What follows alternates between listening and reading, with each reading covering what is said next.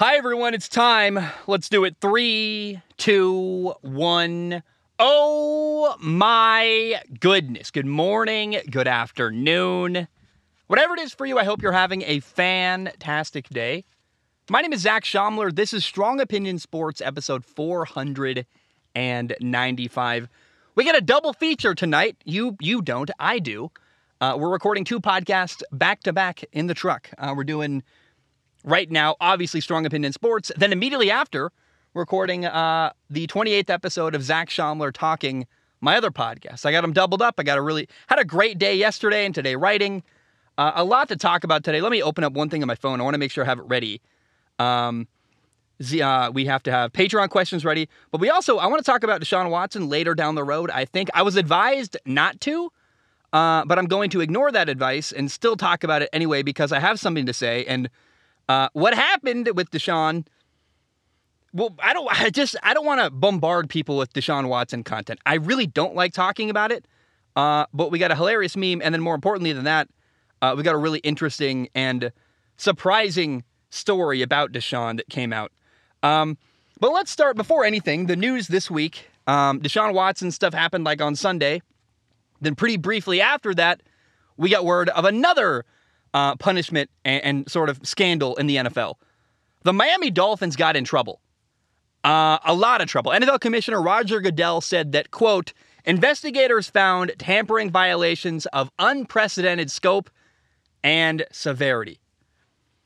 What did Miami do? What did the Dolphins do to, uh, you know, tampering violations of unprecedented scope and severity? They contacted Tom Brady and Sean Payton. Miami was apparently contacting Tom Brady as early as 2019, back when he was with the New England Patriots.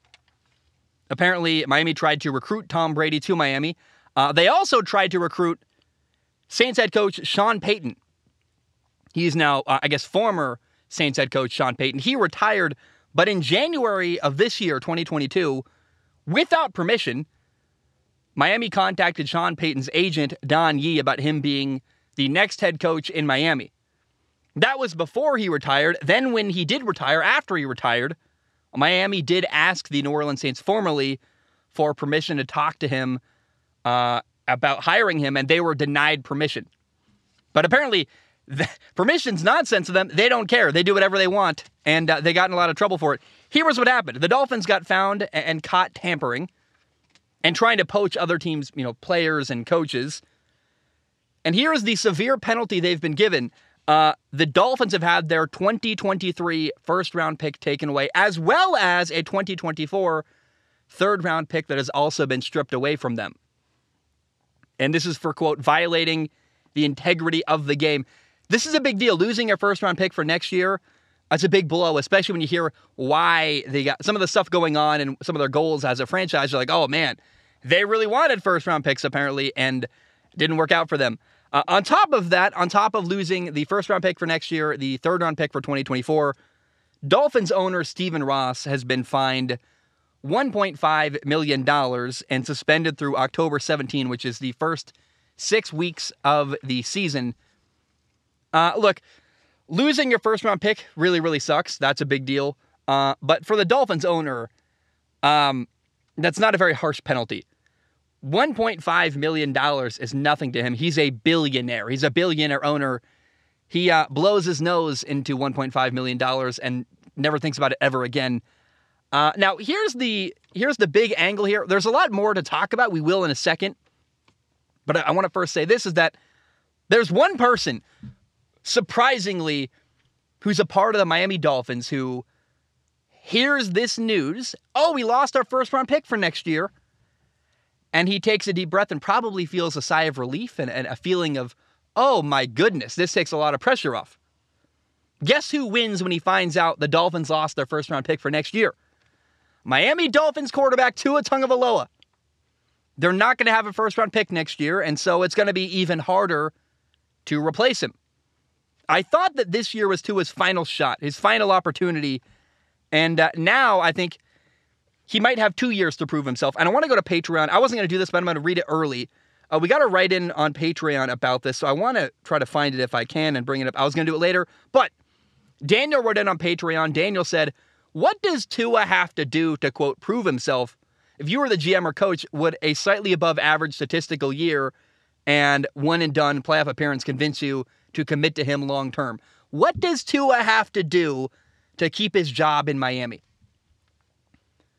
I think there's a lot of answers to this, lots of outcomes and lots of ways he could do something good to keep his job. I think winning a lot of games, hey, if it ain't broke, don't fix it. Let's keep him around. Or if Tua has a great year, if the Dolphins are bad, but statistically he kills it, I think the only thing Tua can't do this year is be the reason why Miami is losing football games. Like that, that cannot happen. Ideally, he goes out there, he kills it, he puts up big numbers, and they win. But I think if they just win and he's okay, they're going to keep him around.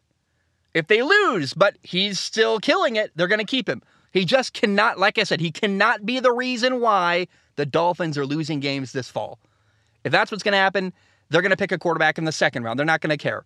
Uh, but I do believe that in a weird way, not having your first round pick next year takes the pressure off of Tua Tagovailoa just a little bit. Like, okay, hey, I got to do all right, but they're not going to have an early first round pick to replace me with next year. That's a good thing for Tua. There's a couple other things I want to talk about here. Uh, number one, I want to point out that the NFL put this out after Deshaun Watson was given a six game suspension. I'm a bit of a, I like conspiracy theories. I enjoy going, huh, is there more to this? And I, I do wonder if maybe they waited, the NFL, I mean, waited to announce the penalties for Miami, hoping it was going to distract people away from the fact that Deshaun Watson only got suspended for six games. And later down the road, I think they're going to give Deshaun Watson a harsher penalty, try to get good PR from that. I think this was kind of a hey, let's let's hold this for a second and wait till Deshaun stuff comes out because it was like dominoes, bang, bang, back to back, and that did not feel like a coincidence to me. Now, during their investigation, the NFL found that Miami never intentionally lost games in 2019. The NFL said they didn't tank. That's their official uh, way of putting it. Uh, remember, former Dolphins head coach Brian Flores accused Miami's ownership of encouraging him to tank. And here's a weird thing, though. The NFL investigators did find that Dolphins owner Stephen Ross reportedly shared his belief that the team should prioritize their draft position rather than their win loss record. How does that play out? How do you prioritize your draft position instead of winning and losing? Tanking. So basically, the NFL admitted that Stephen Ross, the Dolphins owner, wanted to tank. They just couldn't catch him hard enough I guess, right? They probably didn't have anything in writing. I would even, like, let's be honest, again, conspiracy theory Zach Schaumler believes the NFL would want to hide that. Even if they discovered the team was tanking, I'm not sure they would want to admit that publicly. I think, in fact, it behooves them. It, it, they benefit from pretending, ah, we don't know what you're talking about. They didn't tank. They weren't trying to lose games. I don't think they were because the head coach, Brian Flores, was trying to win. But the Dolphins owner definitely wanted to lose games. And I think that's another uncomfortable thing because I think that sentiment is kind of shared by a lot of teams that are really bad. If your team sucks at the end of the year with three games left to go when you're close to the first round pick, your owner can't say this, but he doesn't want to win games. He wants to have the number one overall pick and get the best player available. That's what your goals shift to. And uh, well, the coaches and the players are trying to win because their jobs are on the line and losing games makes them look bad and playing badly makes them look bad. Like they are trying to put something good out for the rest of their career. The owner probably always wants the team to lose games at the end of the year if you're doing bad because the worse you do, the better draft position you're in and the better player you get in the draft in the first round. So I think part of why they didn't come down so hard is that the the secret knowledge around the NFL is yeah, a lot of owners probably share that uh, sentiment. So we don't want to come down that hard on a guy for just thinking that. Now, um, they don't want to remove the appearance of the integrity of the game. And having a team trying to openly lose games and admitting that is a bad look. So I, I think that the NFL, like I said, swept it under the rug. Apparently, though, and they did say this, they admitted there was some kind of verbal statement that C- Stephen Ross, the Dolphins owner, made to his former head coach, Brian Flores. Brian Flores will tell you he was offered $100,000 to lose games, uh, but it's a he said, she said thing. or maybe he said, he said, uh, the NFL gave two interesting quotes about this. Uh, they said, quote, there are differing recollections about the wording, timing, and context of the supposed offer. Also, a, a quote is that, however phrased, such a comment was not intended or taken to be a serious offer, nor was the subject pursued in any respect by Mr. Ross or anyone else at the club. So someone said something. Brian Flores will tell you, and, and by the way, I don't think he benefits by admitting this. Brian Flores will tell you, I was offered $100,000 to lose games. The Dolphins owner vehemently denies that this happened and blah, blah, blah, blah, blah. Uh, Dolphins owner Stephen Ross made some kind of comment to Brian Flores. He denies it. Like I said, Brian Flores will tell you, I was offered $100,000. I just feel bad for Brian Flores because that is a horrible work environment. Imagine you just lose all of your trust with your boss, the guy who hired you. Losing games is bad for your reputation as a coach. No matter, I wouldn't take $100,000 to, to ruin or tarnish my reputation at all. I, now, I, that's easy to say from the back of a truck, uh, but I, I, I just, it's all bad. And I, if I were Brian Flores, coaching at the end of the year, getting offered to lose games for $100,000, I would begin to feel like a figurehead. Like, what are we doing here? I'm trying to win, apparently, and you seem like you need a coach to lose games so that you can have a high draft pick. Then what happens? You fire me after we don't win enough? Like it's a it's a horrible thing. And I just like I said, Brian Flores is the victim here, in my opinion. And Brian Flores has also said, by the way, that he was offered millions of dollars by Stephen Ross after he was fired to keep quiet. Who do I believe in this situation? The billionaire owner was something to um, lose here, like a lot, or Brian Flores, who's an NFL head coach, and by admitting all this, risks ever getting a job in the NFL ever again.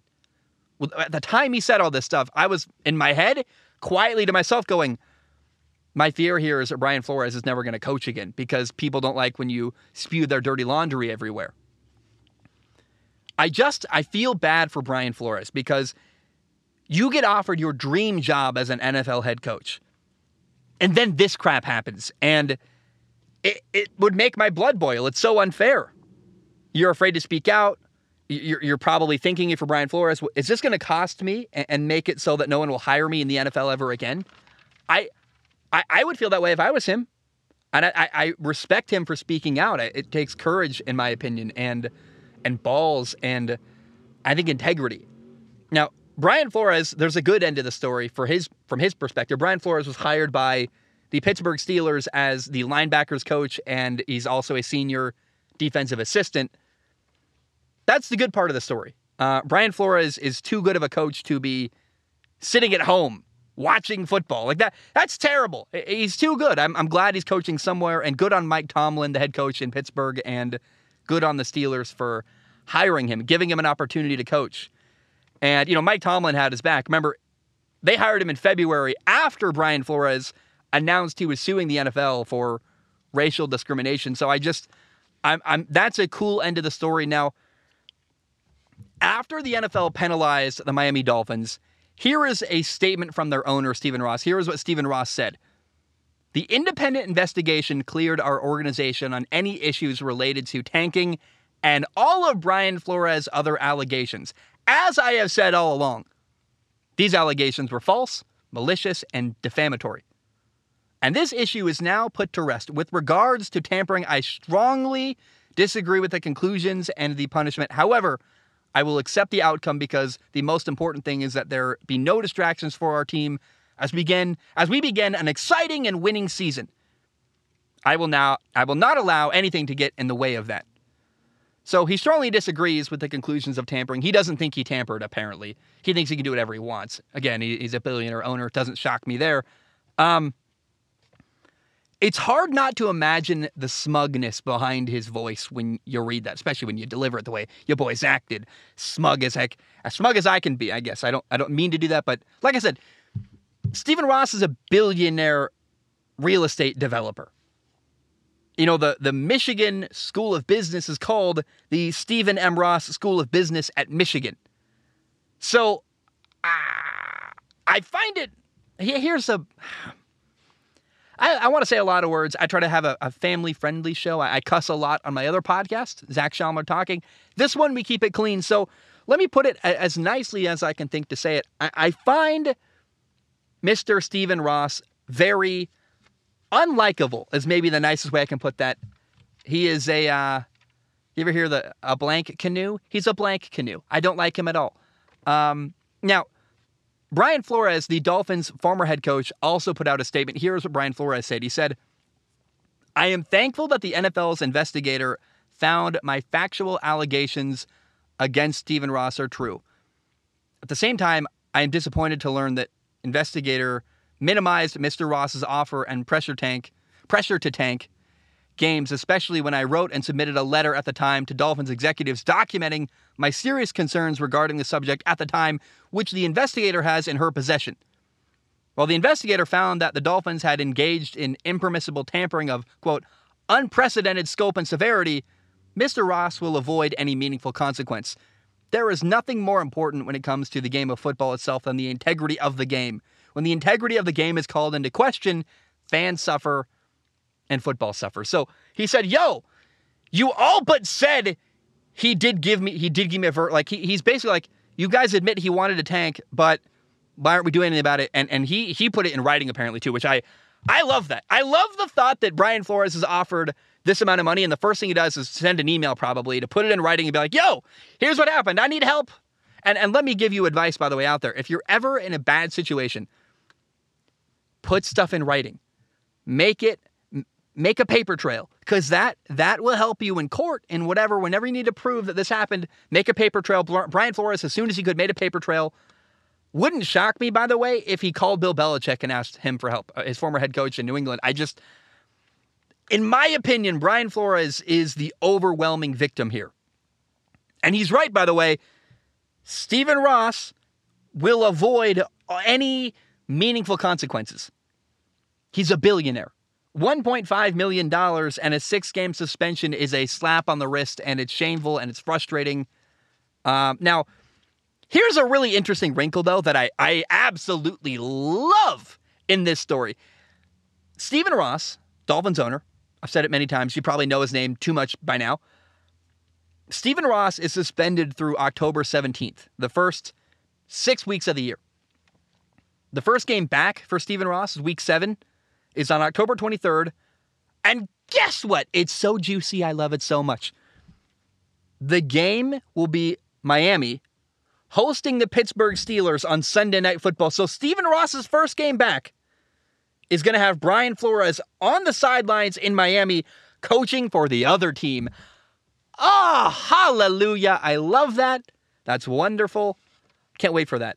Now, all this stuff, right? I, I have come to detest. I really do not like the Miami Dolphins owner, Mr. Stephen Ross, the pompous, arrogant, uh, smug son of a gun. I really don't like him.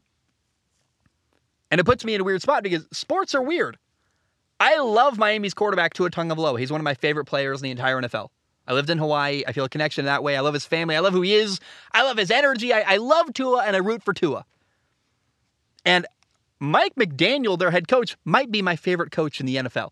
I love his personality. I love he's got a Mike Leach quality to him where he avoids actually answering questions by being interesting and fun. I think he'd actually probably be a great actor.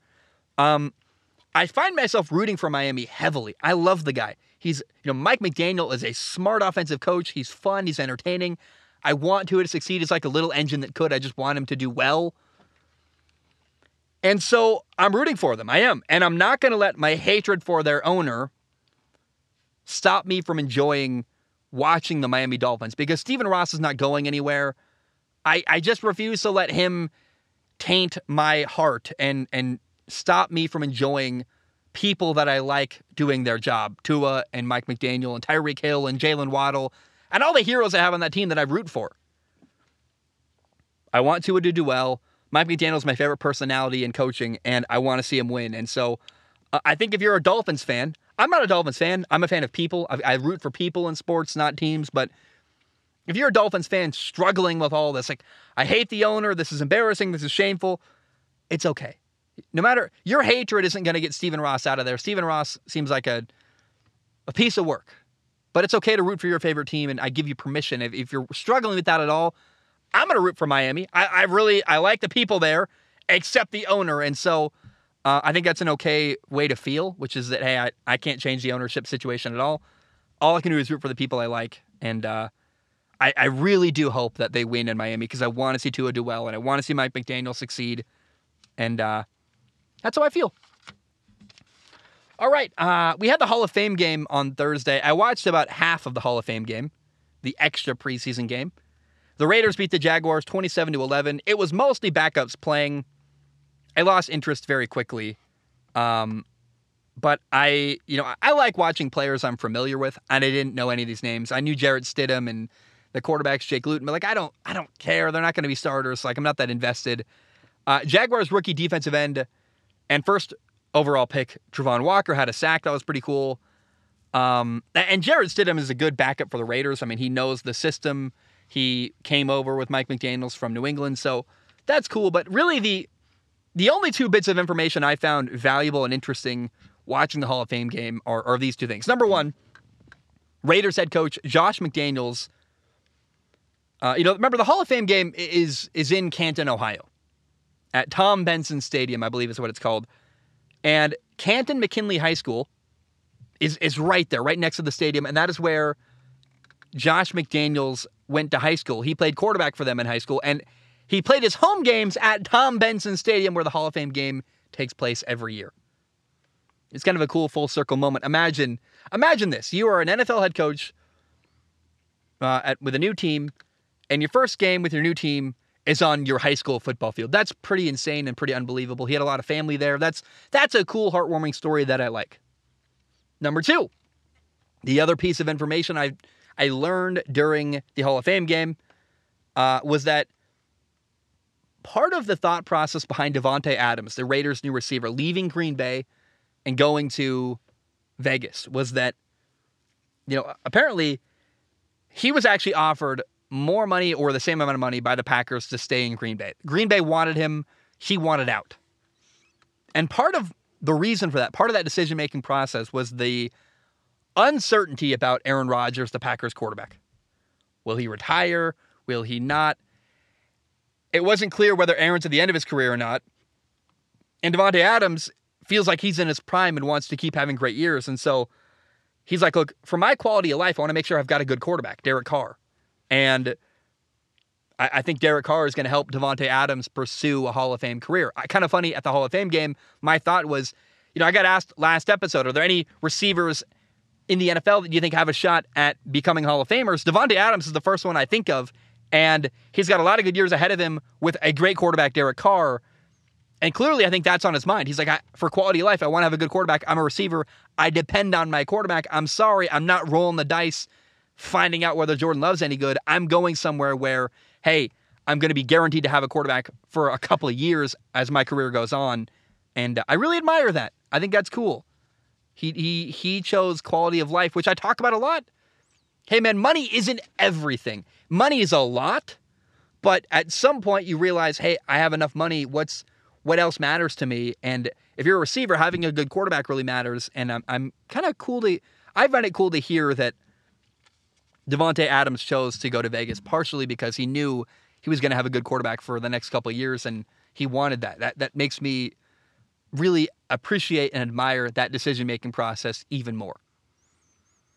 All right, I told you we were going to talk about it. Um, let's talk about Deshaun Watson briefly. Deshaun Watson was offered a deal by the NFL. They the deal reported by uh, Sports Illustrated was apparently the NFL's final settlement offer to Deshaun Watson was that he would be suspended for 12 games and would also be fined eight to 10 million dollars. And uh, they shot down Deshaun Watson's camp shot down that offer because they did not want Deshaun suspended for more than six to eight games, and he wasn't willing to accept a heavy fine. In my opinion, that's a great. If you're Deshaun Watson you're suspended 12 games and fined $12 million. You got out pretty good. the fact that he didn't have the self awareness to accept that deal is crazy to me.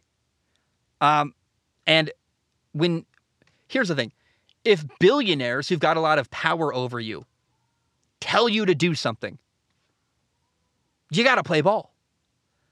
He didn't. He refused to take that offer. He got given a six game suspension, but the NFL is appealing. And we're going to soon hear what the NFL decides about his, his ultimate penalty. I would not be shocked if the NFL punishes Deshaun Watson not only for what he did, but for not falling in line, for not listening to their offer. Because here's the thing what does the NFL care about? Do they care about the women? I, I don't really think so. I, I, I just I don't I don't believe the NFL really cares about the women that are accusing Deshaun Watson. What they care about is PR and money. And it's bad PR for Deshaun Watson to lose a tiny amount of money and, and only six games. He's got to take a hefty penalty because that's better for the public image and perception of how it's viewed.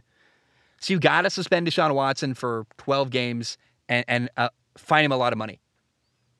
And because they already offered him that and he refused, he fought it, he wouldn't play ball. I would not be surprised at all if the NFL actually comes down even harder on Deshaun Watson, suspends him like an entire year, and finds him now like $20 million, even harsher, because again, they tried to play ball with Deshaun Watson. They gave him an offer they thought was fair, and, and I think thinking about it, 12 games, $12 million, hey, that's not that bad. You take that. You get to play football again. You get to play this this year. I would not be surprised at all if the NFL suspended Deshaun Watson for an entire year and came down even harder on the penalty because, again, what does the NFL care about? They care about optics. They care about people on Twitter. They care about how it appears to their audience, which are a lot of men and a lot of women who care about women. You got you got to punish Deshaun Watson for a, a, longer suspension and fine him a hefty amount of money. And I, I find it insanity that Deshaun Watson didn't realize that and just accept a 12 game suspension and an eight to 10 million dollar fine. That you know the the arrogance and the lack of awareness to me to not play ball when billionaires tell you what to do is crazy. Especially a billionaire could tell me something and I'd be probably scared and probably do it, but they don't have as much power over me. They're not employing me. Uh, Deshaun Watson is directly employed by billionaire owners, and when they tell you what to do, you do it. So I'm telling you now, I'm expecting Deshaun Watson to get a hefty fine and a longer suspension um, because that's what is optically good for the NFL to do. So that's my my two cents on Deshaun Watson so far and what's gone on recently. All right, here's a fun story. Uh, fun and interesting. The Steelers have given receiver Diontae Johnson a contract extension. He's been holding in at training camp, meaning that uh, he's been around, but he's not been practicing and putting his body on the line without a new contract. Now, his new deal is a two year extension worth $36.71 million with a $27 million uh, guarantee. So he's going to make $27 million, gets a two year extension.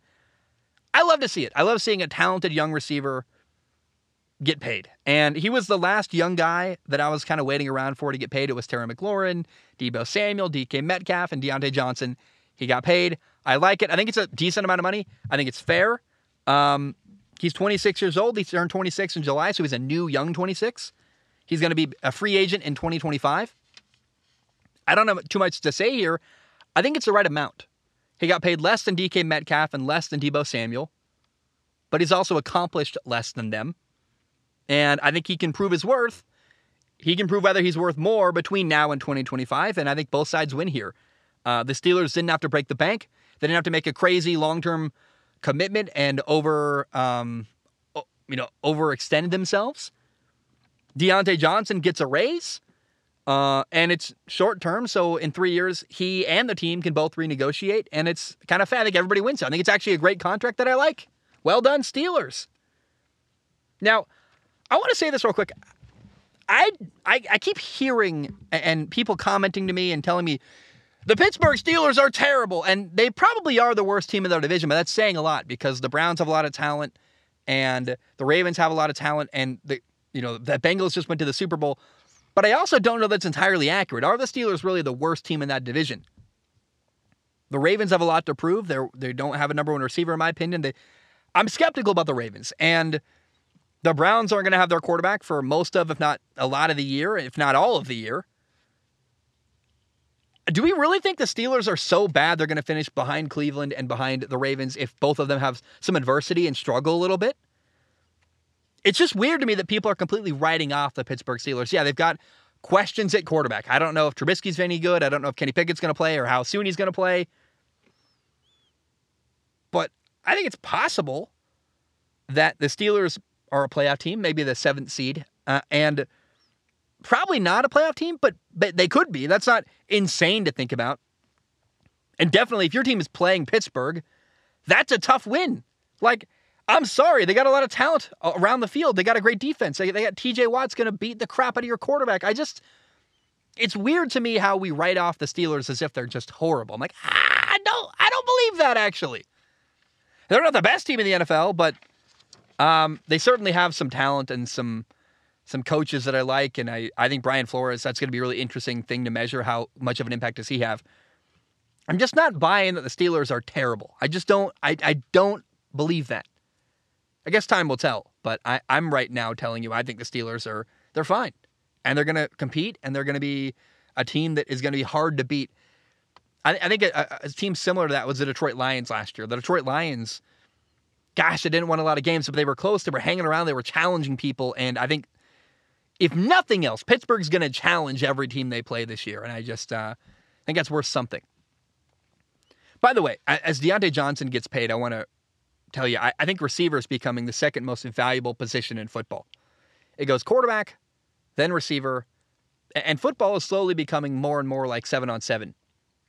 As the rules change, uh, part part of that is actually college practice rules because it's harder for linemen to get more reps and get more prepared. So linemen are not as good as they used to be. Receiver rules are changing towards helping receivers, and uh, man, I, I just I really think receivers becoming, and you're seeing it on paper. The amount of money receivers are getting paid, the amount of receivers getting drafted in the first round. I mean, what what Cincinnati did this past year um, getting to a Super Bowl with a team that no one believed could because they had three great receivers. Receivers more valuable than ever. And I hope you know that. So when you see receivers like Diontae Johnson getting paid, it shouldn't surprise you at all because, again, that position, the value is skyrocketed. The NFL, uh, sorry, the running back position, all time low. Receiver, all time high. And I, I think that's right. Okay, um, here's a sad one. Denver Broncos receiver Tim Patrick has torn his ACL. This is the third year in a row uh, that one of the receivers in Denver tore his ACL. Remember in 2020, Courtland Sutton tore his ACL. Last year in 2021, it was KJ Hamler who tore his ACL. Now, Tim Patrick has torn his ACL. He's out for the year. And I feel so bad for Tim Patrick, man. His season is over. And it's an early blow to this Denver Broncos team that added Russell Wilson at quarterback this year. And they're hoping to make a deep playoff run, and I just it's like, man, that's really really painful for them. So Tim Patrick's out. Now, with that in mind, I want to remind people that I want to remind you that Odell Beckham Jr. is still out there. He's still available. He's still a free agent. He tore his ACL in the Super Bowl. He, you know, it's unclear where he is health wise after the ACL. He appears to still be recovering, but I I am shocked he's not been signed yet. I think he's probably waiting because he wants more money than he's being offered. But there's a, a, couple teams that really should pursue Odell Beckham Jr. OBJ should go and be pursued by the Ravens, who don't have a number one receiver, the Cowboys, the Broncos, who lost Tim Patrick, the Arizona Cardinals, who don't have DeAndre Hopkins for the first six weeks. Now, if I was Odell, by the way, there's one team I would really like to go to. It's Miami. The more receiver talent you're surrounded by, the easier your job is. In Miami, they've got a really good system with, with Mike McDaniel that I, I respect and admire. They've already got Tyreek Hill at receiver and Jaylen Waddle. It's not basketball, but in basketball, when you play with two other great players, the third best defender is guarding you. I think about the LA Clippers. You have uh, Paul George, Kawhi Leonard, and John Wall. The two best defenders are guarding Paul George and John, John uh, Paul George and Kawhi Leonard. What that means is the third best defender in any basketball team playing the Clippers, the third best defender is going to be guarding John Wall, and that's a mismatch. football's different. There's different schemes, but still, I like the thought of your number three corner matched up one on one against Odell Beckham Jr. I think OBJ wins that matchup a lot. Plus, Miami's an awesome town. Uh, when he was in New York, he went there on vacation anyway during the bye week. Remember the banana boat, all that stuff, the the stuff he got in trouble for. He clearly likes Miami. There's no state income tax, and it's a team where you got a lot of help around you, making your job easier. You're more you're open more often, I would think. And so I, I think I keep your. I, I'm I'm really really curious to see where Odell Beckham Jr. is going to go, and I, man, I can't wait to find out. All right, um, legendary broadcaster Vin Scully has died. He died on August 2nd at the age of 94. He was the voice of the Dodgers, but he was also so much more than.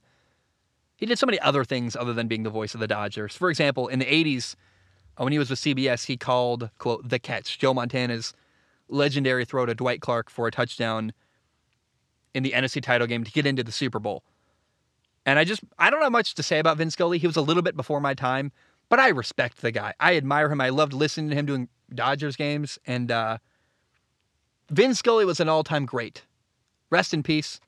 Um, and uh, he made the sports world better. And I'm, I'm sad to see him pass. All right.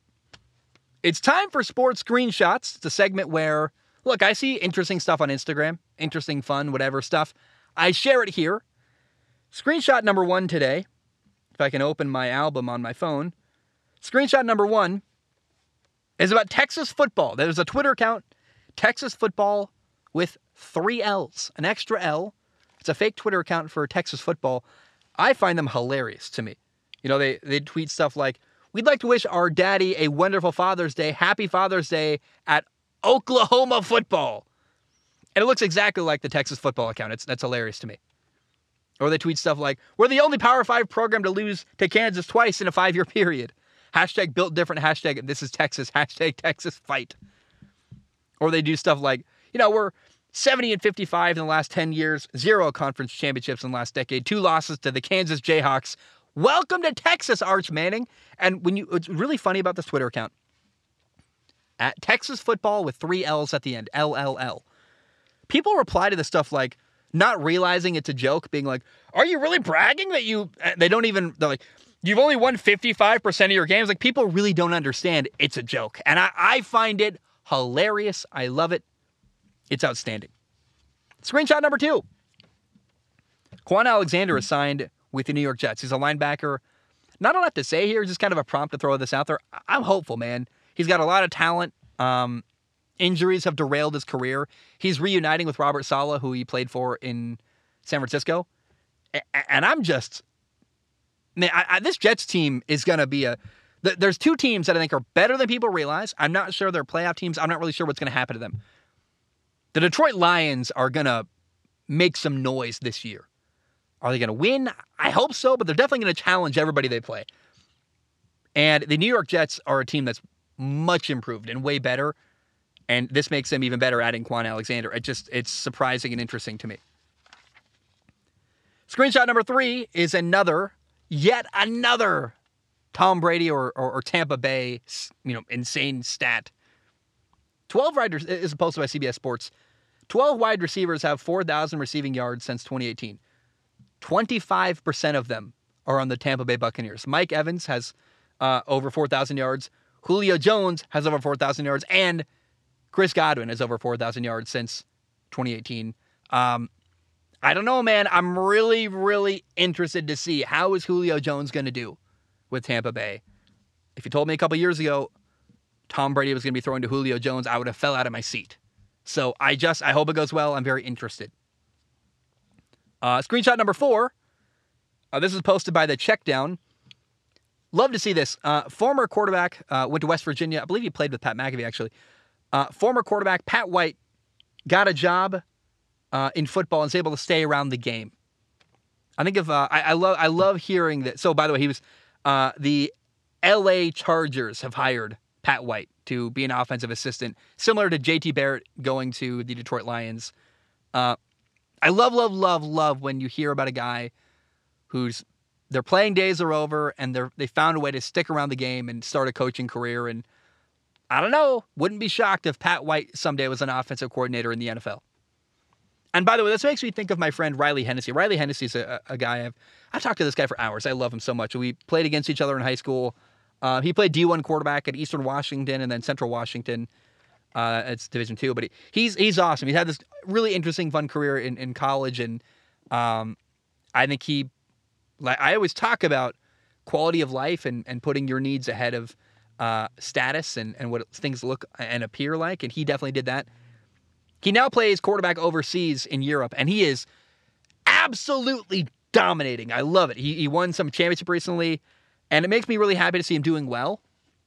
But here's the thing I want to talk about Riley Hennessy. This guy I know plays football in Europe, plays quarterback. He's a stud. He's killing it. If he wants to coach when he's done playing, he's got so many valuable experiences he can use to leverage that into a coaching career. And I think that's something people don't realize when your coach when your playing career is happening. You're you may not reach your goals as a player. Pat White probably wanted to be an NFL quarterback. JT Barrett uh, one of the Detroit Lions offensive assistants. He played at quarterback at Ohio State. He probably wanted to be an NFL franchise quarterback. It didn't work out. But it didn't stop him from still having a career in football. And that is something I love to see. I love seeing a guy stick around the game and hang around the game and keep it going. And I just find that very cool and inspiring. Screenshot number five is pretty funny. Um, it's uh, this was posted by ESPN NFL. SC Facts, Sports Center Facts. Ooh. Uh, Calvin Johnson went through all of high school, college, played nine years in the NFL, and made the Hall of Fame, all while Tom Brady was still in the NFL. It's another Tom Brady stat. Calvin Johnson, one more time. Well, Tom, all while Tom Brady was in the NFL, Calvin Johnson went to high school, all of high school, college, played nine years in the NFL, and then made the Hall of Fame during the entire time Tom Brady was playing in the NFL. That's how long Tom Brady's been playing. That's insane to me. All right. Um, screenshot number six. it's not funny. Exactly. It's not exactly funny. It's about Deshaun Watson. Um, apparently, this is posted by All Sports Culture. Shout out to them for finding this and making this graphic. Um, apparently, this year's National Massage Therapist Convention is held in Cleveland, Ohio, where the Cleveland Browns quarterback, who got accused of sexually assaulting a bunch of massage therapists, plays football now. Do we live in a simulation? Like, you can't make this stuff up. And the American Massage Therapy Association really is having their national convention in Cleveland, Ohio, uh, from August 25th until August 27th. That is unbelievable. Somebody keep your eyes on Deshaun Watson. Make sure he does not appear there. That's a someone keep track of the guy. That's insane. I can't. I saw it on Instagram and I'm like, that's a joke. And I looked that up and I was like, that's not a joke. That's real. like, not exactly funny, but certainly, really, like kind of that. Just really, all right. That I, I one more time. Do we live in a simulation? Because that's how it feels to me. Uh, I believe we have one more screenshot, a surprise screenshot. Not in my notes, but still funny. Uh, shout out to Brett Coleman. Brett Coleman, buddy of mine, uh, he made a Discord for his Patreon exclusive, exclusively for his Patreon members today. Uh, he blew up, got a bunch of people to, to go to his, uh, you know, Patreon exclusive Discord like really fast.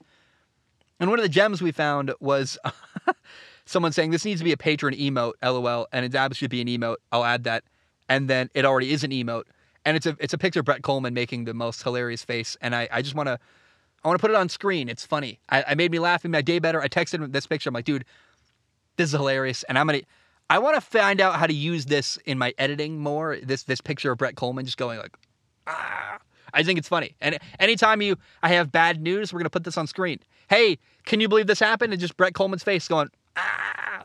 I love it. I, I love it so much, and I want to use it. And I anything I can do to uplift Brett Coleman, I find hilarious and fun, and let's definitely do that. Okay, before we get into listener questions today, I want to double check that nothing has changed in the last couple hours. I, you know, I went to went, went to a job interview. I read a little bit, so I don't know if there's any breaking news that I haven't seen yet. Let's double check that. Um, any breaking news in the NFL? So far, no. Uh, so far, no. Tyler Linderbaum, uh, the center for the Ravens, is expected to miss one to two weeks with a foot injury. But no, nothing new has happened. Thank goodness. Somehow, uh, we're pretty good. No Deshaun Watson suspension stuff. None of that. Um, so we can move forward. Now, I encourage you. Uh, we're going to now do Ask Zach. It's my favorite part of the show. It's where I read questions from the audience on Patreon. If you want to write into the podcast, you go to patreon.com forward slash Zach Schaumler. It's a dollar a month. You can donate more if you want to. Please do. Uh, it keeps me alive. I had I, I got a second job today, literally, because my, my like I, if you want to support me, I don't I don't I don't like asking for help, but if you want to support me, I could use the support on Patreon. Uh, on Patreon, if you write in, I do not guarantee to read your question on the show. My only guarantee is to look at every single question with my eyeballs and to pick the top couple to read on the podcast.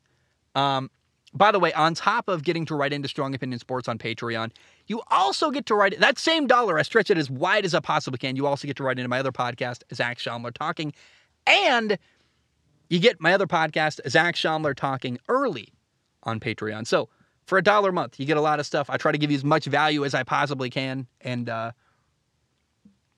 we start today with John. John wrote in on Patreon. John Oh, wrong notes. John says this Hey, Zach, I'm from Maine.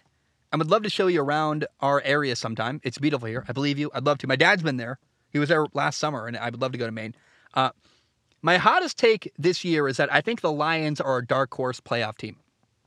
They have the most underrated receiving room. DJ Chark, Jameson Williams, Amon-Ra St. Brown, and Josh Reynolds. They're all super capable of elevating the offense along with D'Andre Swift. The defense is on the come up, and I see the only thing holding them back is Jared Goff, their quarterback. What are your thoughts? Dude, I'm with you, John. I'm excited about the Lions this year. I absolutely love their head coach, Dan Campbell. He's a guy I would fight for. I just really, really like him. Uh, they've got a lot of young talent in Detroit. Actually, a lot of they've got a lot of first round picks. They got a lot of young guys, and I'm like, that, that guy's pretty good. That guy's pretty good. Let's see what can happen here getting DJ Chark was a really underrated move, in my opinion. And I want to see the Detroit Lions make noise. Does that mean a playoff appearance? Does that mean winning? I don't know. I don't know what that looks like, but I know this right now. If I had a favorite team in the NFL, I would not want my favorite team to play the Detroit Lions because they are a team poised to do a lot of damage and fight really hard. And um, I also find myself really rooting for Jared Goff. He unceremoniously lost his job in LA they replaced him with Matthew Stafford. They won a Super Bowl without him. And I, I don't know. I just find myself rooting for Jared Goff. I want to see him do well as a quarterback in the NFL, and I hope he can do that. All right. Uh, Josh writes in and says, It feels like every year there's a late round quarterback who ends up starting and causing some buzz around about his play. Gardner Minshew, Davis Mills. Who do you think has the most potential to do that this year? Probably the most potential, probably um, oh man, there's a couple. There's a couple guys. I don't think I can choose one. Um, I think Sam Howell has a good shot with the Commanders. Actually, I believe fifth round pick to Washington.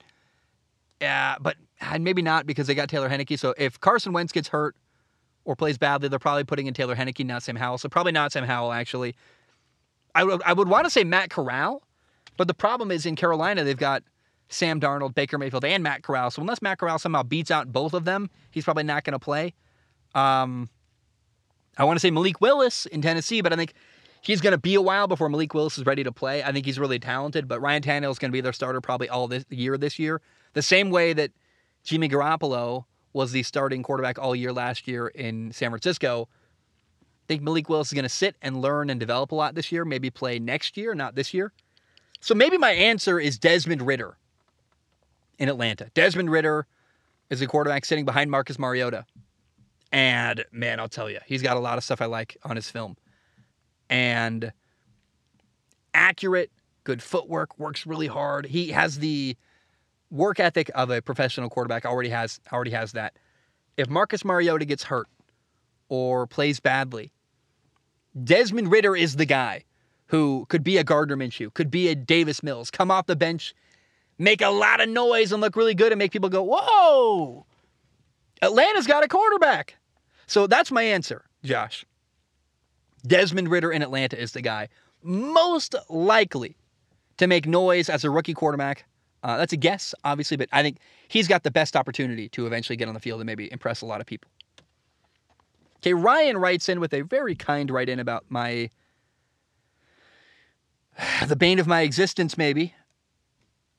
Almost my favorite baseball team, uh, the Seattle Mariners. Ryan says, "Hi Zach, I actually just want to give you some reassurance today. The MLB trade deadline is over, and the Mariners actually made pretty a pretty big move to get better in picking up Luis Castillo.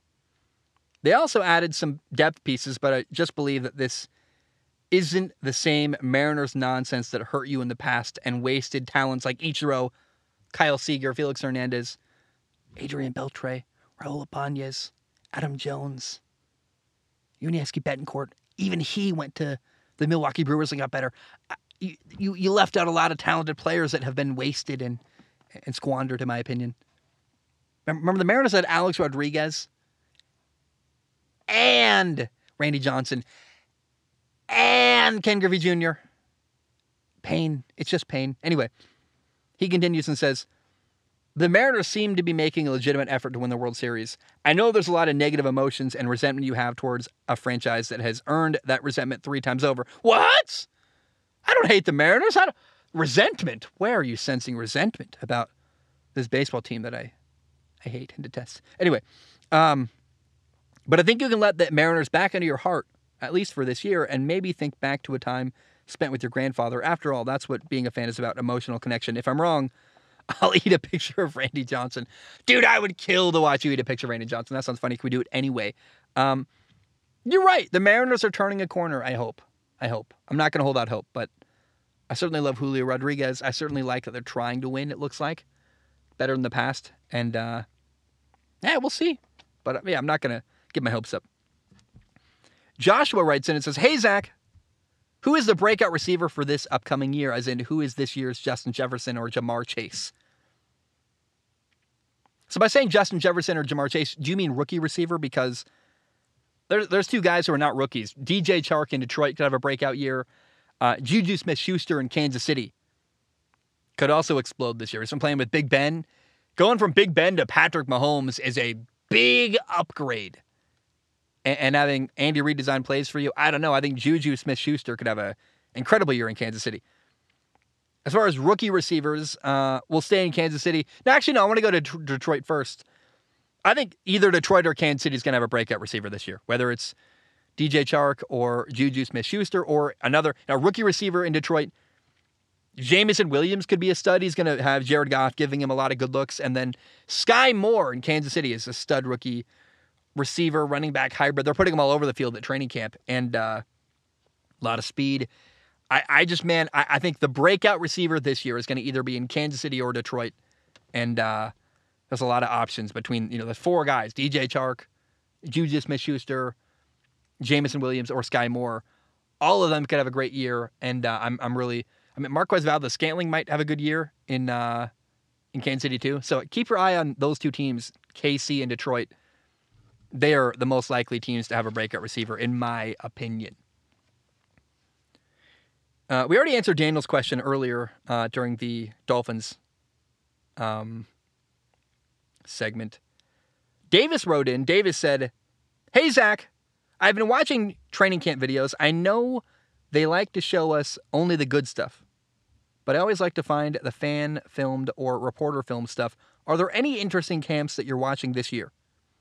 I am focusing on the Pittsburgh Steelers and their quarterbacks battle specifically, as well as Seattle, just to watch their bad quarterback battle. Uh, yeah, there, there, are a couple things that have been drawing my attention. The the Jets uh, with Zach Wilson. Apparently, Joe Flacco's been doing very well in New York with the Jets, and that led to a lot of funny memes about Joe Flacco's wife, who's 37, and uh, Zach Wilson has an affinity for older women. Uh, but even more funny, that, that's funny. But I really, you know, I keep hearing a lot of mixed reports. Joe Flacco's out playing Zach Wilson, and then suddenly Joe, Zach Wilson's having his best day at camps. I don't know. I, am really interested to watch Zach Wilson this year in New York. Um, Jordan Love apparently has been really good in Packers camp. They're saying he's, you know, the best he's looked in three years in the NFL. That's pretty cool. Um, now, Carolina really, really interests me. Carolina is the team. You asked, is there a, a specific training camp I've been keeping my eye on the most? I cannot get enough of the Baker Mayfield, Sam Darnold quarterback competition, and throw in Matt Corral there too.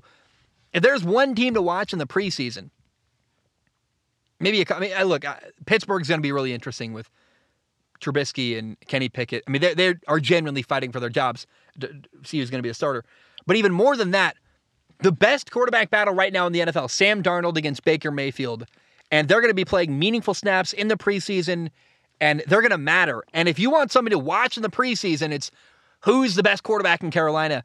We're going to learn during the three preseason games. They're going to play a lot, I, I believe, and we're going to really get reps and see meaningful stuff happen all I look for in the preseason is where can you find meaningful things that are going on? Because a lot of it is backups and a lot of it is quarterbacks that don't care about playing. That's meaningful. Sam Darnold and Baker Mayfield. And I, oh man, and again, Matt Corral ain't no slouch. Apparently he's been doing well too. So that is the battle in training camp that I just, oh, I can't get enough. I'm, I'm excited. I, I enjoy watching it. And I cannot wait to find out who the starting quarterback is going to be for the Carolina Panthers. Connor writes in, Connor says, Hi, Zach. I wanted to get your thoughts around two quarterbacks seem to have quite contrasting narratives around them. Kyler Murray and Justin Herbert. So many people go crazy for Herbert. They rank him sometimes top five as a quarterback, or even just outside. But Kyler has dropped outside the consensus top tens. When you question why people don't rate Kyler, they say he hasn't won a playoff game, but Justin Herbert hasn't even made the playoffs. I understand that Justin Herbert is a freak athlete, but so is Kyler. I think his arm strength and accuracy is truly underrated. I'd also argue the Chargers have had a better roster than the Cardinals the past two years. So my question is, why do you think there's such a disparity? Is it simply because Herbert is your prototypical quarterback and Kyler is more unorthodox? Question mark. Why do people embrace Justin Herbert more than Kyler Murray? A lot of reasons. First of all, Justin Herbert was an underdog. He was a sixth overall pick. Kyler was the number one overall pick. Kyler was expected to do well Tua and Joe Burrow were picked ahead of Justin Herbert, so he surprised some people. But also, Kyler has made himself really unlikable. His contract demands, the way he handled the, the desire for new contract, uh, the weird story about him not watching film and getting a, a homework clause in his contract, then lashing out at people after getting criticized for all that. So Kyler Murray has made himself unlikable to a lot of people, and that does matter. We pretend it doesn't, but likability really does matter psychologically with how you view people. Justin Herbert is a darling. There's nothing to not like about Justin Herbert. He's quiet, he's a good guy, he works hard, he's cool. Also, Justin Herbert is, in my opinion, more explosive and capable of more as a quarterback. Think about the future for where Justin Herbert could go compared to where Kyler Murray could go. Herbert could be a top three quarterback with Mahomes and Josh Allen. I'm sorry. Kyler Murray's never going to be a top three quarterback in the NFL. He's never going to be a guy people are legitimately arguing is the best quarterback in the league. He's going to always be overshadowed by other people who are better than him. And that, I don't love that, but that's honest and that's true. And so, um, yeah, man, I, I just really, that's my answer to everything. But likability is a big one. Likability matters, and people, Kyler's given people a lot of reasons to not like him, unfortunately. All right. Um, ENK writes in. Give me one second. All right. ENK writes in says, Hey, Zach, in the last episode, you stated that Jimmy G is around the 32nd best quarterback in the league. I'm going to challenge you on this. Although Jimmy G isn't great, he isn't terrible either. Whenever he is healthy, the 49ers play incredibly well and have made two NFC title games when he plays. If anything, I would argue that Jimmy G's biggest problem is he is rarely healthy. But when he is, otherwise a solid quarterback. So when he's healthy, he's otherwise a solid quarterback. Um, I'm to play a video if you're watching on YouTube. I have a video permanently saved on my screensaver called Why No One Wants Jimmy G. It's a terrible throw. Gets picked off. It's embarrassing. It's bad. I, I, I watch that daily actually. Um, so I'm, I'm definitely biased because I got that in my head all the time. Uh, let's play a game. Jimmy G or blank. Who would you rather have? Would you rather have Jimmy Garoppolo or Sam Darnold. Sam Darnold, not very accomplished. Talented, though. Why would I rather have Sam Darnold than Jimmy Garoppolo? Because Sam Darnold's younger. I know what Jimmy Garoppolo is. Plus, he's been on a lot of good football teams. When's the last time Sam Darnold was on a team as good as Jimmy Garoppolo's had for most of his career? What would happen if Sam Darnold played on the really talented 49ers team that went to the Super Bowl with Jimmy Garoppolo? You could argue Sam Darnold might have developed him a lot better than he is now. Plus, again, today, would I rather have Sam Darnold or Jimmy Garoppolo? Jimmy Garoppolo is 30 years old and mediocre. There's no potential there.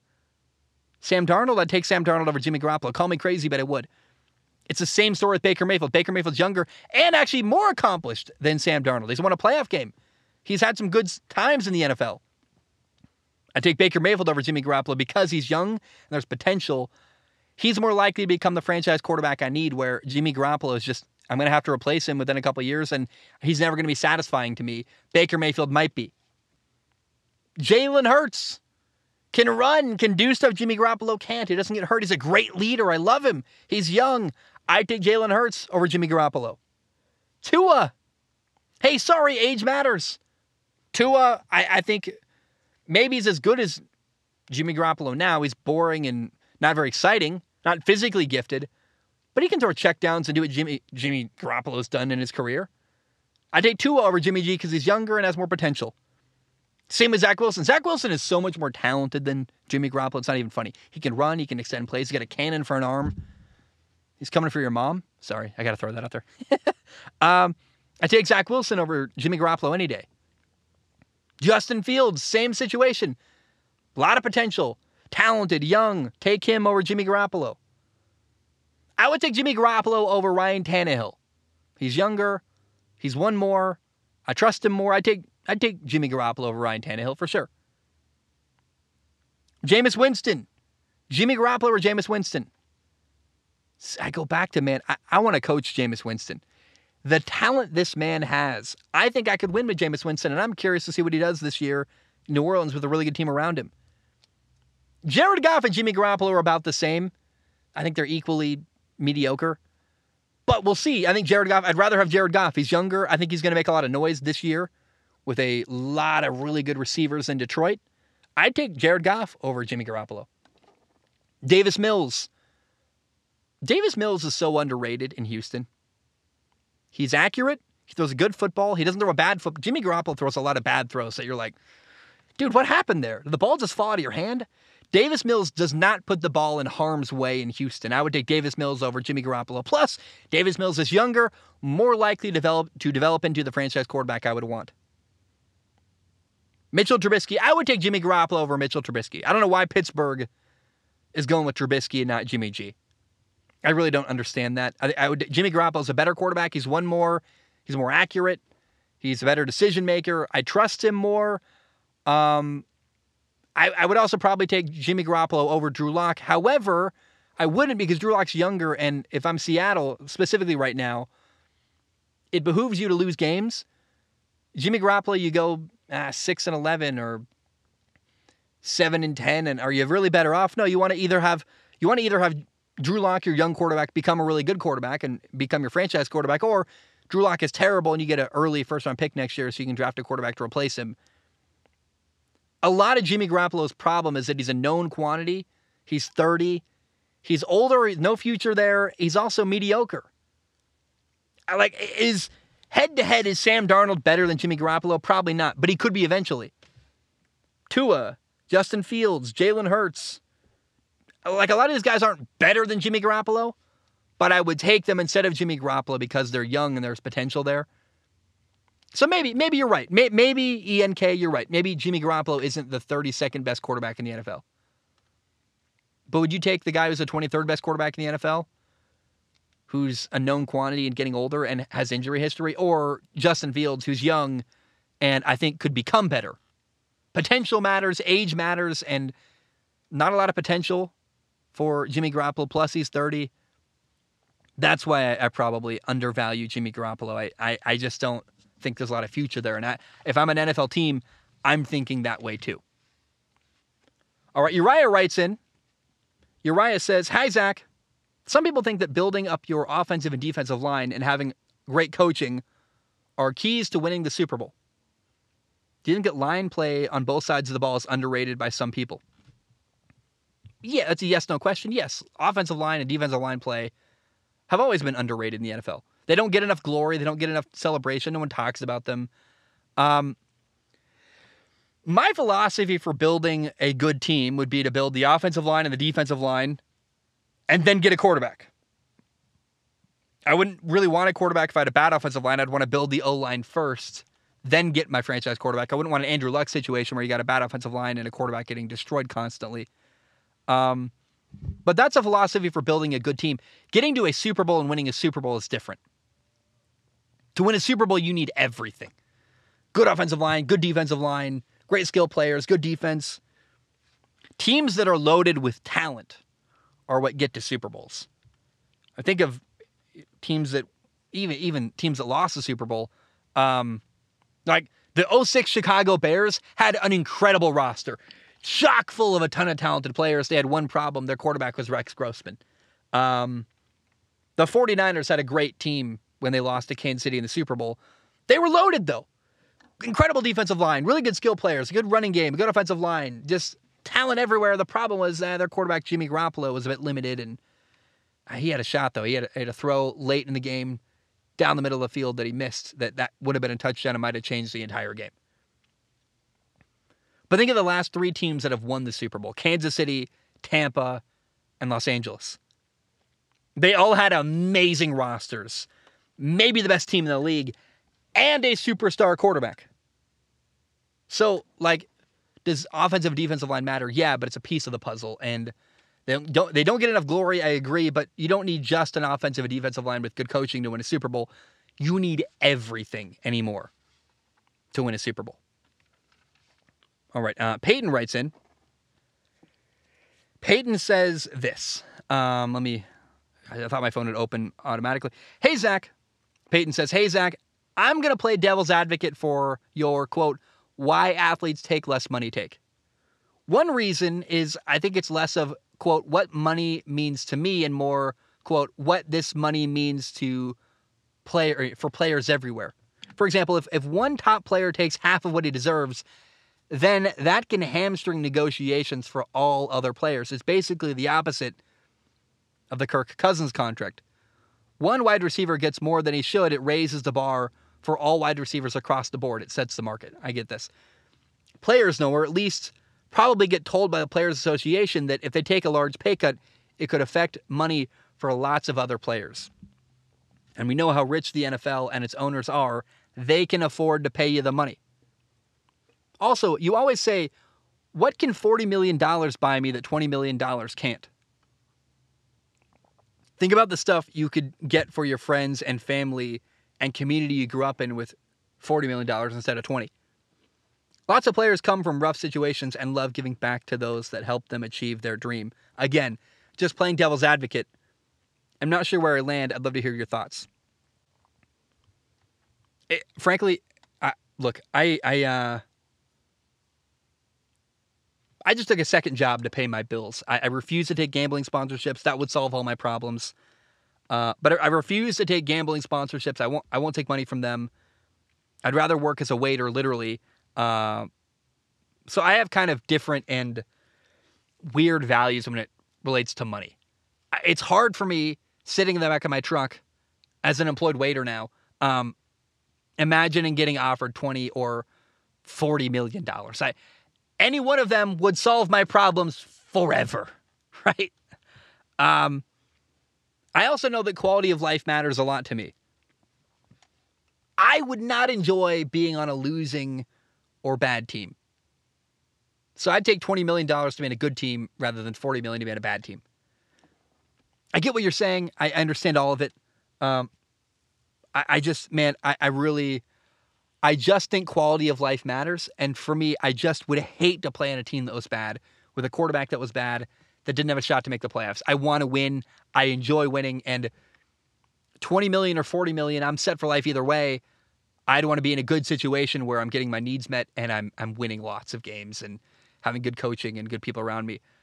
I would hate to make $40 million uh, and be on a bad team with bad coaching and a bad environment when I could make 20 million and be on a great team competing for a Super Bowl. So I just, I just, I know my values are different though. And I, I don't know that, I just, I don't put money first really ever. I, I'm probably the worst person at managing money because I just, I put other people first. I put other values first. I put adventures first. Um, I spend a lot of money to care for people in my life. Actually, I really, I value that. I, I just, uh, I'm not, I'm the wrong person to ask about this, and, and I just don't. Um, again, I got different weird values when it comes to money. Okay, Tabor writes in. Tabor says, "Hey Zach, I want to ask you more when you were a quarterback. About, I think it means about when you were a quarterback.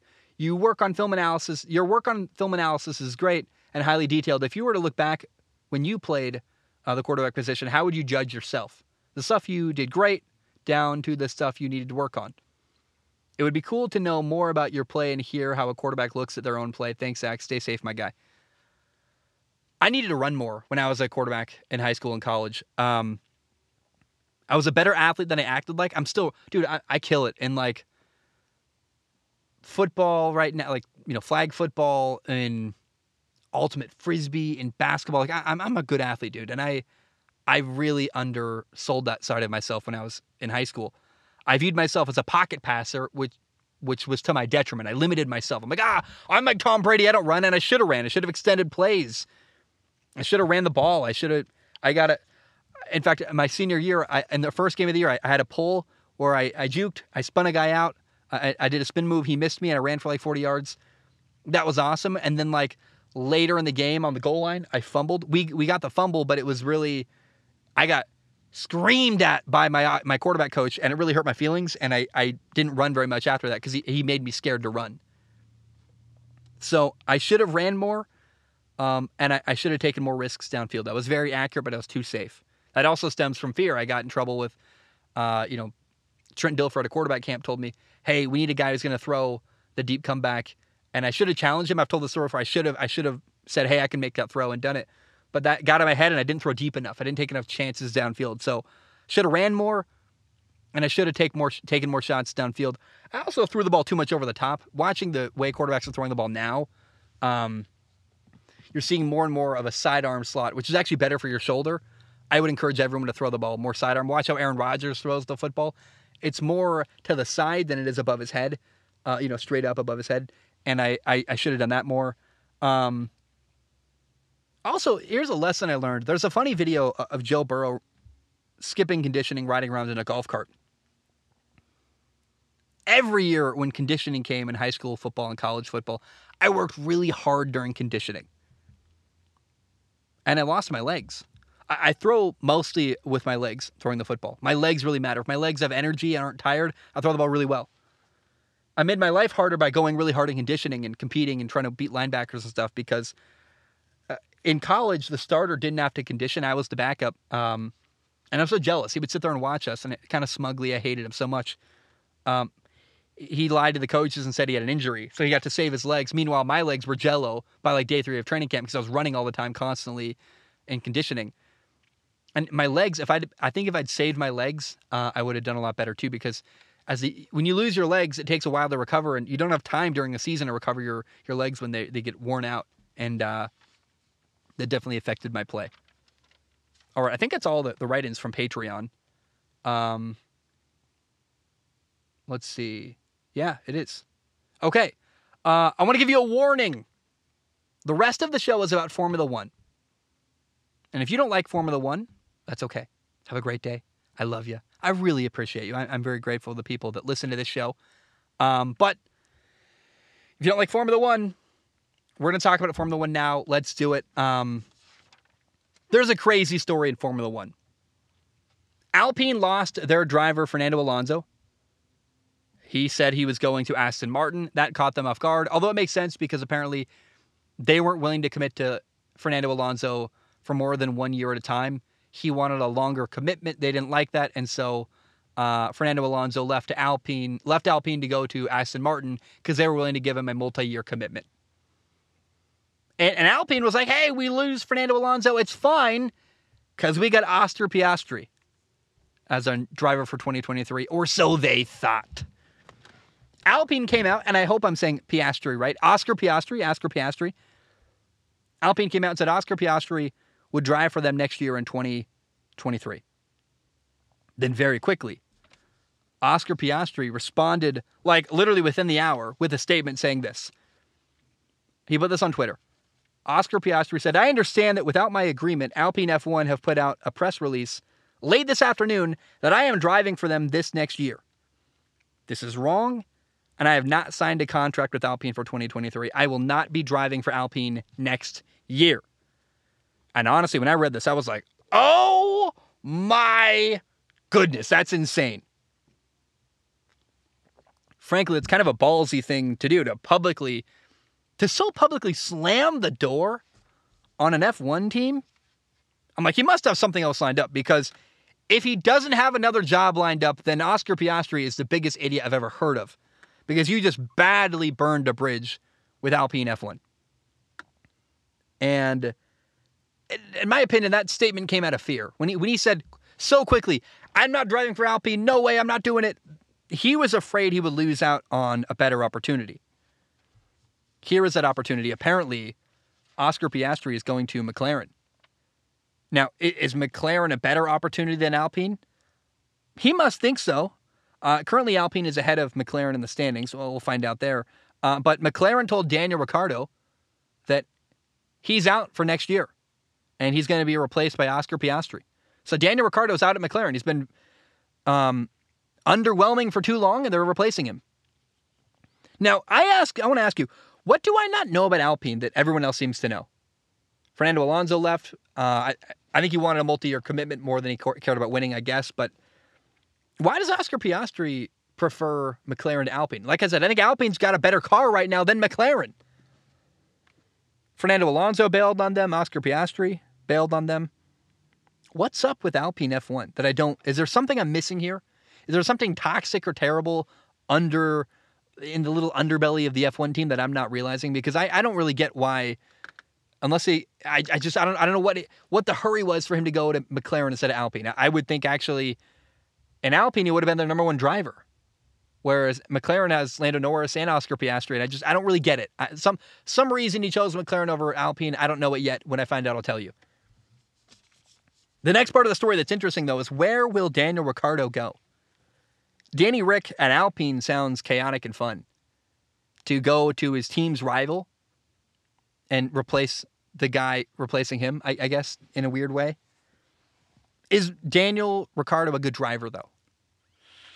I don't know. I think I think actually Daniel Ricciardo is struggling with an identity crisis. He was the number one guy at Red Bull, then he went to Renault. They weren't very good, and Renault technically he'd be going back to Renault because Renault was so Alpine. So I don't know, but I Daniel Ricciardo's likable and, and not that great of a driver recently. Although he did have a good move the other the other day where uh, in Hungary he passed both Alpines in one move, Fernando Alonso and um, uh, what's the guy's name? Why am I blanking on his name? The the French driver from Alpine, uh, Esteban Ocon. He passed both Alpines in one move. So there's some talent with Daniel Ricciardo. I think the car isn't very good with McLaren, but I just I don't know, man. I, I want to see Daniel Ricciardo win, and I I'm feeling more and more confident that him winning in the past with Red Bull was having a great car that was better than everybody else's, less than it was him being a great driver because it's been a while since we saw great driving from Daniel Ricciardo. But again, I think Sebastian Vettel might be better. I, I don't know what's going on. Daniel Ricciardo, I, am very fascinated with, and I hope he goes to Alpine because that sounds, like I said, chaotic, interesting, and fun. All right, let's talk about Ferrari to end the show. We got two write ins about Ferrari. Uh, David wrote in first. David says, Hey, Zach, in the last episode, you talked about how Ferrari's strategy in the Hungarian Grand Prix hurt them, namely, the choice to go on hard tires. It seems like time and time again, Ferrari keeps shooting themselves in the foot with poor race strategy and an unreliable engine. In Spain and Azerbaijan, Charles Leclerc looked to have a shot, looked like he had a shot to win, but engine failures caused him to DNF. In Monaco, despite qualifying first and second, they allowed Red Bull to pass them while they were in the pits and they eventually finished second and fourth. In Canada, Great Britain and Hungary, poor tire strategy caused Ferrari to finish lower than they could have. Earlier in the year, I wrote into the show predicting that Leclerc and Ferrari would win both world titles, but at this point, in the year, it looks like Verstappen and Red Bull are going to run away with it. Max currently leads the driver's standings by 80 points, meaning he could DNF in the next three races and still be leading Charles Leclerc. My question is do you think Ferrari's poor strategy has lost them in the championship, or do you think that they would still be in second place if they didn't have these issues? Hope Truck Life is treating you well, David. That's David.